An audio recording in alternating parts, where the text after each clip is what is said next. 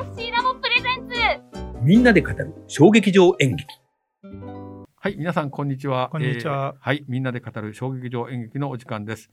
えっ、と私が、えー MC を務める山下です。で、ポッドキャスターのえー、谷です。よろしくお願いはい、します。よろしくお願いします。で、えー2月の谷さんの歓迎日記の、えーちょっと、えーオプショナル、えーバージョンということで、えーシアターコモンズという、えーとまあえーアートパフォーミングアーツの、えーいつも、えーなんかプロデュース公演みたいなのがありまして、えーちょっとパワーポイントを出しますがこんな感じでですね、えー毎年、えーいくつかの、えー公演を、えー海外のものも含めてやっているんですが、えー芸術公社さんというところが、えー主催しています。NPO 法人ですね。そうですね。で、えっ、と、いろいろな海外の、えーパフォーミングアーツとか演劇的なものを、えー上演したり、えーもちろん国内の、えー作家さんとかの、えーアート作品、えーなども、えーやっていて、えー私と谷さんが割と、えーこの数年毎年のように、えー参加してます。今回ね、で、はい6回目みたいですね。あ6回目えー僕はだからこ、今回入れて3回目の参加ですねあ。そうか僕もそれくらいかな。えっ、とある時に僕これこういうのがあるよってし教えてもらってうん行き始めたんですね。でこれ実はこれ、えー、と今9本のあなんかイベントなども含めてありますけど、えーなんと5800円、えー谷さんは港区に、えーええー在勤ということで、えー、5300円でした、安い。で、えーこれが全部見れるというですね。すリモートチケットっていうのも確かあそれもっと3000安いね。円で、うん。あありましたね。っていうのがあって、えっ、と、まあ、えっ、と、私は全部まだ見れてないんですけど、えー行ってきたので、えーそれのレポートというか、えー谷さんはこの、えっ、と、今、9作品、これ谷さん全部ご覧になった一、応全部見ました。あー全部じゃないな。7番の、えっ、とリ、リフレームラブ。あ、これはだって大人、これはできないからね。子供と一緒じゃないとできないもんね。それで、うん。まあ実際のワークショップなんで、あの、取らないと入れなかったんで、はい。それ以外は一応、あの、配布型とかも含めて、えっ、と、オンラインで、えー一応残っアーアーカイブ全部残ってますんで、で、まあ、こん今年もだからコロナ禍にあって、えー、と海外からの人たちが、はい。えー、と入国不可能なんで、はいえー、と今回も本当にいつもこの倍ぐらい今回9日間だったと思うんですけど会期を短間が長かったですよね、今まではね。短くして、うんえーやって、まあ、リモート、まあ、ズームですよね、はいえーをえー利用して開催してたと。そうですでね。今回のテーマは非同期する、えー言葉たちかな？かな？うんはいそうですね。同期ね。ええアンシンクロニシティってなんか書いてありましたけど、で実行委員長は、えー相馬千秋さんはい。相馬ね。千秋さん。はい。相馬千秋さんで言えば私はあの、えっ、と、フェスティバル東京。はい。谷さんはご覧になった私は見てないですね。で、えっ、と、私、フェスティバル東京でプログラムディレクターをされた時に、ものすごく、やっぱり、もう今のカードの長塚さん。をもう超えるような勢いでですね、いろんなものを紹介していただいて、もう本当にすごい人がいるなと思ってたんですけど、えーこの人が、えー、未だにこういった、えー活動を続けていらっしゃって、えーすごく、えー尊敬しております。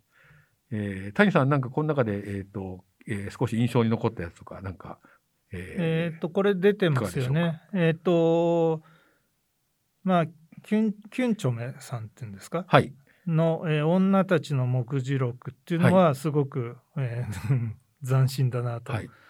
えー後で説明します。あとはあの、はい市原さと子さん Q の、えー妖精の問題デラックス、はいえーこれは本当にリアル演演劇を、はい。唯一じゃないですかね、えー演劇作品はねそうですね。今回はねえ。ーなんか京都でやってたらしいですね。あそうですそうでんす、ロロームシアターかなんかでそう、京都でやってたやつを、えっ、と、このそうですね本当はねマダム・バタフライかなんかをややる予定だったらしいんですけどあ、そうなんだ。うんあのえコロナの関係でできなかったらしいんですどどっか海外とやる予定だったらしいんではいはいすけどね。はいはいはいはい。あとは、まあ、あのフォーラムが2つばかりあってあと、まあ、佐藤智子さんという、はいあの方の「お化け東京のためのインデックス」っていうね、レクチャーパフォーマンスは、えー山下さんとたまたま一緒になりましたけれども、えーこれも面白かったですね。はい。あとは映像作品がいくつか、はい。えー流されてましたね。そうですね。周通さんのやつが映像作品で。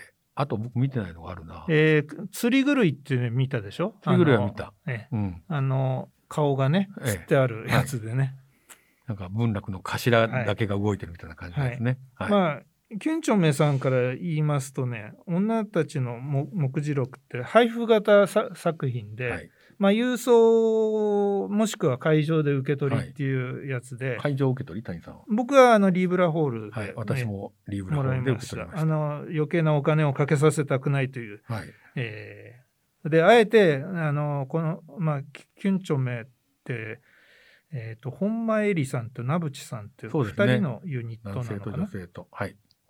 であえてインターネットアクセスを避けて配布型でアクセスして、うん。まあネタばらしになっちゃいますけど電話するんですよ。はい。というアナログだけど新しいアプローチを。面白いね。ええ。それでしかもその前に体の中に入れる食べるというね、うん行為が入ってくるっていうね、体の一部からアクセスするというねいいです考えで、えー作られて。まあ目次録っていろんな言葉で、えー訳されますけれども、まあ神話的な要素とかあるわけですけど、いろんな終焉でもそれは始まりであったりして、はい。ええー、と7つの多分みんな7つだと思いますけど7つのフォーチュンクッキーが入ってるんですね。はい。でそこに電話番号が入っててはい。で、えー電話をかけると女たちこれ AI で作られた言葉なんですけどあ、そうなんですね。ある意味予言を語るんですよ。合成音声なんだ。ええうん。僕も全部聞きましたけど6つかむ確か6つだな。へえ。うん、でまあその後フォーラム2かな？1か、はい1で、えー語られてましたけどそもそもなんかフォーチュンクッキーって、はい辻浦そう、辻占いのね、うん辻占い。のうんから由来するもので日本発祥なんですね、今もだってお菓子あるんですってね。サンフランシスコの日本庭園の庭師が、えー、と持ち出されて、はい。で中華系アメリカで普及はい。したとはい。いうことで、えーそういうアクセスで面白かったですよ。フォーチュンクッキーは全部食べたんです全部食べました。僕まだ妻と一緒に食べました。あれは期期間が決まってるのかな？もう、もう、まだ聞けるのかな？えっ、と3月31日まで。じゃあ、だからぜひあの全部2分か3分なんでぜひ聞いじゃあ、再来週時間が取れるので、えー電話番号全部違いますから。あ、なるほどね。じゃあ電話して聞いてみます。はい。はい。えーということで、まあ、谷さんはそういうのが印象に残ってますけど、えー私は、まあ、えっ、と、そうですね、この中で言うと、えー佐藤智子さんのお化け東京のためのインデックス第一章が、えーすごく印象に残ってます。えーまあ、去年も、えー佐藤智子さんがやられてましたけど、序章でしたよね、はい去年はねレクチャーパフォーマンスっていうことをがすごく見てて面白いんだってことがよく分かりました。だからいろんなものを、えー引用しながら、えー紹介してその見せ方とか、えーをうまく工夫していくと、まあ、これはねあのアップルのスティーブ・ジョブズとかが新商品の発表会とかにもやってるような形で あそういうふうにしてあの、えープレゼンをしていくことが、えーこういった形の、えーなんかすごく面白い、えものになっていくんだなそしていろんなことを考えさせるきっかけになっていったというようなのが、えすごく印象に残りました。お化け東京というのは岡本太郎さんが1960年代に書いた都市論の中で、えーその都市論の中に、えー東京と既存の東京とそれに対抗する軸としてお化け東京を作ろうということで、えーそういったことを書かれたんですが、えー、となんか一つの、えー主流みたいなのがあってそれに対する、えーとまあ、いわゆるカウンターカルチャー的なカウンターのものがあるっていうのはす競ごく、わせるって言ってましたよね。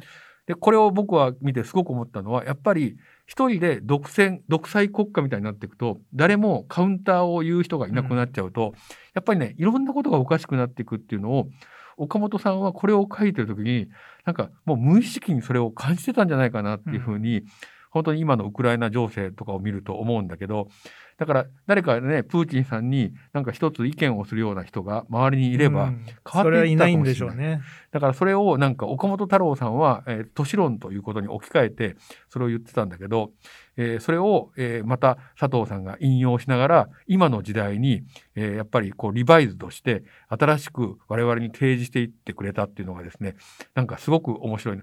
それとこのプロジェクト自体が、えーと何年も続けてやろうっていうことのうん。この面白さもう全く、えー、と非効率であるのかもしれないんですけどアートって非効率の最たるものだと思うしそれが、えー、と多くの人の、えー心の中のぐさっと深く刺さっていく。だから私は多分一生これを忘れないものになっていくと思うんだけど、えーそんなようなことを感じたのがこの「お化け東京」でした。でもう一個市原さんのあちょっとじゃあ、はい。佐藤さんのではい。付け加えると、まあ、港区のエリアをフィールドとして、うん。えー、と長期間のリサーチを、うん。まあ、シアターコモンズから移植を受けて彼女は調査いろいろしてるんですよ。あそうなんですか。ええ。で今回はあのーまあ、岡本太郎がうん。カラスを飼ってたんですあそうだカラスの喋るカラスを、えー飼っててガガーコーでガガーココーがガーコーで太陽の太陽の塔ってカラスがモデルじゃないかっていうあこう口がこう出てますからねこういうふうにね、ええ。はいはいはい。あとや、あのーカラスって、まあ、そういう意味では神話的なところでヤヤタガラスとか、まあ、カラス天狗とかねあそうですいろんなことが辺も引用されてましたよね。あと彼女がその、えー芝公園だとか、えー、と六本木の一本松とか、うん。あとじ神宮の外苑ですよね。あはい。あと学徒出陣のことも言ってましたしあそうですね。そこで競技場でね、如月小春の題名は言わなかったけど日本チャチャチャのはいはいはい話、日本茶ですねあれはまさに、はい、あと,、えー、と円谷幸吉のこととかあそうですね、ええそれは佐藤さんね前もお話しあとお台場の、えー第六台場の話とかね、はいあと表参道の欅の話、そうですね、ええあとは、えー神宮の内苑代々木公園のはいはいはい話とか、えーあと,、えー、とカラス型飛行機とかね。こんなの知らなかったですよね。あそれは僕も知らなかった。ええあと愛宕島っていうのが昔あったらしいですね。ええなんか。しあの関東大震災で倒れちゃったらしいんですけどね。浅草のねなんかあの塔は有名だけどね。の関東大震災で壊れちゃったって言って、ね、だからそこでなんか俯瞰俯瞰ですよね。カラスカラスの目目っていう感じはい。の話をうまくつ、まあ、作って作ってっていうかつ付け加えて品川の食肉市場のカラスとかも紹介してましたし、谷さんはあの都市論が好きだっておっしゃって、ええ。都市論という観点からこれを見るとだからどの辺が面白い感じ？いやだから本当にねカラスを中心に話を持ってきてるから、うん。カラスの目線で彼女あの佐藤さんはいろいろなことを考ええー体系づづけてたことがすごくうん面白かったですね。で彼女自身は実は言ってましたけどもあれなんですってね。あの鳥恐怖症なんですってね。え。ええ。え四国の鳥とか見れないいね。やだからぜ、うん。絶対ダメらしいんですよ。ううん。んそそんなことも幼い頃のから軽度の鳥恐怖症でだったというふうに言ってましたね。僕割と小さい頃から鳥のあの顔の真似をするのが好きで、ああこう唇をこうビュッとやってやるんですけうど、ね。ちはオウムがいたんでね、あそうかのブラジルからね、親父が船へでえ買ってきたやつなんでムってむっちゃ長生きらしいですね。そう長かったですうよ。んえじゃあ僕は佐藤さんになんか鳥の真似とかしたらなんかあの怒られるかもしれないえね。うん。絶対怒られます。はい。でまあ最後エンディングがうまくあってそれは言わないでおきますけれども、えーねうまい終わり方をしてましたよね。はい。でなぜあそこでやったかっていうと,、えー、と芝浦ハウスっていう場所でやったんですけども、えー、と5階なんですよねあそこね。でカラスってそのぐらいの位置ぐらい高さまでしか行かないんですって、あね。そうなんだ。ええ。なるほど。だからその愛宕のなんか高いビルとかはいはい。あそこの上にはカラスは行かない行カけない。ラスのじゃあ視点っていうのは5階ぐらいなんだ。5階ぐらい。なるほどなるほど。うん。そういう話をだからす上ごいうまい数メートル。すごいうまいなと思って、なるほどね。いやいやそこまで深読みをされてて素晴僕らしいです。あの聞いたのをメモしててもう一回それであのウェブで聞きましたんで見ましたんであそうか ええ2回ご覧に2なった。回見てさすがです構成力がすごいなとあえあなるほど。と思いました。はいどうぞ、はい、すいません。でえー、ともう一個あの印象に残ったやつをご紹介しますと市原さと子さんの、えーまあ、Q というねあの、まあ、ユニットですが「えー、妖精の問題デラックス」ということでこれ、まあ、3つの、えーシチュエーションが、えー出てくるんですが、えーそのうち、えー、と3つプラス1ぐらいの感じなのかな。うん、まあそうですね。で最初に出てくるのがえっ、とあれだったっけななんだっけなあの、えっ、とね漫才ですよ。そう漫才女性女子高生漫才で、えーとはハイジになって、ね、そうっていうやつか、うんその僕その言葉があるの知らなかったんだけど、脱毛なんですけどね。はい。それでえっ、とそのブスだね。ブスっていうタイトルで。あそうかタイトルはね、うんそれでその2人が、えー、と女子高生が、えー、とセーラー服着てるんですけどセーラー服のスカートが上着になってて、えー、とセーラー服の上着がっていう、まあ、そのインパクトもすごいんだけど、まあ、すいろんなことが、あの、ある意味、えーふざけてるんだけど、あの、関西人的なですね、あの、ノリがすごい市原さんのむっちゃ面白いところだなと思ってて、で、その漫才をやりながら、なんか、えっ、と、いろんな、えっ、と、えー諸問題を、女性に関する問題とか、性の問題とかをえー語っていったりするのが一つ。で、その後に、えっ、と、まあ、えー男女が同棲してる、えーカップルがいて、えっ、と、あれはどういう話だったんだっけ？ゴキブリの話そうだ、ゴキブリが、ゴキブリが出てくるんですけど、ゴキブリがですね、えっ、と、まあ、あの、大きいゴキブリが出てきたりとかも、えーするんですが、えーバルサンを炊いたりとかして、えーじゃあ、えっ、と、まあ、ゴキブリが、あの、我々から見ると、えーは敵に見えるんだけど、ゴキブリ側から見たら本当にそうなのかっていうようなですね、そう必ず市原さんのやつは逆転の構図を見せるみたいなところがあって、なんかそこがすごく面白いなと思いました。で、そのちょっと一つ、そのカップルの前に、なんかあの、選挙演説みたいなのがあるんですよね。不自然不自然撲滅党の、名前がすごい変わってベトるんですよねーベン・プンコっていうそう、ベトーベン・プンコが、なんか 仮面をしたあれでね。ものすごく感情のない言い方をするので、だからこのなんかすごく表層的な感じの、えー選挙という、選挙演説とか選挙カーって必要なのかっていうふうに、逆にそれを見ると思わせてしまう。ことの、その逆説的になんか感じさせるのが、すげえ市原さんうまいなと思っていて、なんかそれはすごく思いました。で、最後が何でしたっけ？最後は、はい。セミナー形式で、えーあそうと、なんだっけ、なんかマングルトだ。そう、マングルト。マングルトっていうのは、えっ、と、ちょっと放送禁止用語を、えー使いますけど、えっ、と、ヨーグルトを、ね。そう、ヨーグルトをあの、入れて温めてですね、えーそれで一晩置くと、えーマングルトができるっていうですね、まあ、むちゃくちゃな、えー話なんですけど、えーまあ、実は、えーそこから、なんか女性の、えー体に対する問題とか、えっ、と、まあ、あの、感じた菌とか、そこの話とかに、えーを持っていって、なんかその、えー逆に、えーその、えー汚いは綺麗、綺麗は汚いとシェイクスピアは、えー戯曲で語っておりますけど、まあそういったことをですね、市原さんはその3つの中で、全てが、えー表裏一体のものなんだなっていうことを、なんか描き続けてて、その3つがですね、と、まあ3つ半ぐらいがボンと1個繋がっていくというのが、えっ、と、なんか、えーすげえなーと思って、いや、ちょっと、あの、びっくりしたんですけど、あれ、僕ね、今回、リーブラホール入って、はいびっくりしたのが、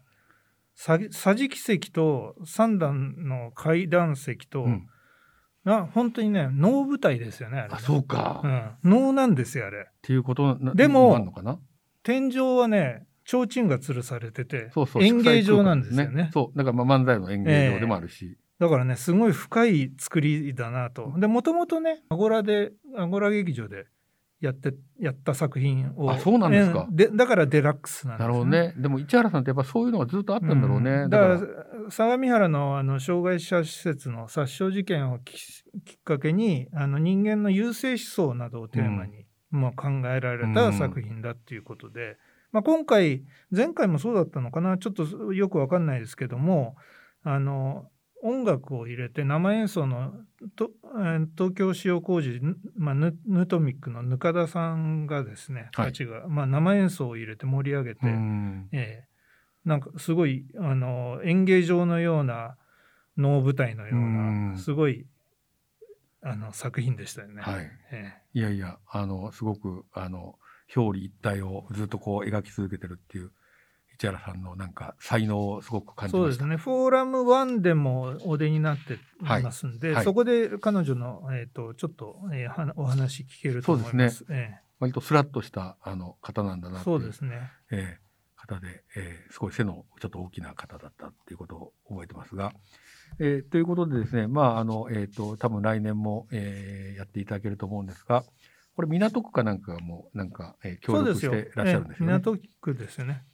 で、シアターコモン。で、えっ、と、さらにですね、ちょっと、えっ、と、この、えープログラムディレクターの、えっ、と、この、えー相馬さんと、えー岩、岩木京子さん。岩木京子さんね。が、えっ、と、実は、えーこの、えっ、と、プロジェクト、えーとは別にですね、世界演劇祭2023年のキュレーションを公募形式になってこれ何組ぐらいが応募したって言ってたんですか？75組の中で選ばれたっていうね、すごいことですよね。去年のね、えーと、シアターコモンズのちょっとテーマをある種手法を使って多分内容だと思いますけどね。でもねそのそそれがやっぱり選ばれてあの世界中の初めて公募したって言ってましたね。そうですよね、でも初めてで初めて選ばれてすごくない、えーすごいですよ。うん、なんか日本の女性2楽しみなんですけど人がねそれで選ばれるってのはすごいですよね。いや本当にすごいと思います。ということでこれは、えー、といつやるのかな？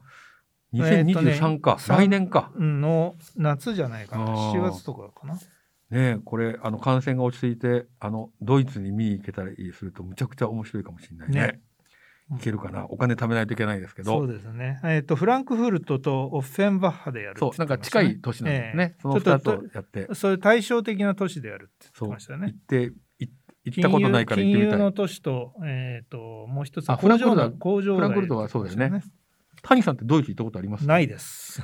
ドイツ僕も行ったことないですよ。えー行ってみたいです。ヨーロッパは行ったことないです。ドイツ。あ、本当ですか、うんえー僕はヨーロッパいいろいろ行ってますけど、ドイツは行ってないので、えーちょっと本当にこの、えーウクライナの情勢がちょっとすごい気になっておりますが、えーまた、えーちょっと楽しみにしております。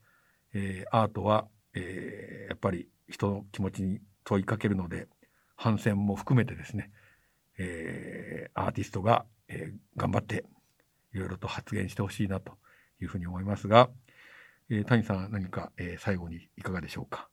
いや、あの、シアターコモンズみたいな、えー、と試みは常に続けていってほしいと思いますしね。ええあのはいこういうことが大切だと思います。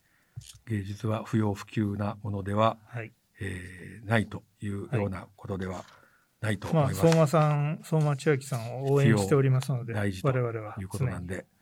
えーということで、えー、とシアターコモンのご紹介でした。えーということで、えー谷さんあの、えー今月もありがとうございました。はい、どうもありがとうございました。えーということはまた、えー次回、えーよろしくお願いします。皆さんさようならさようなら。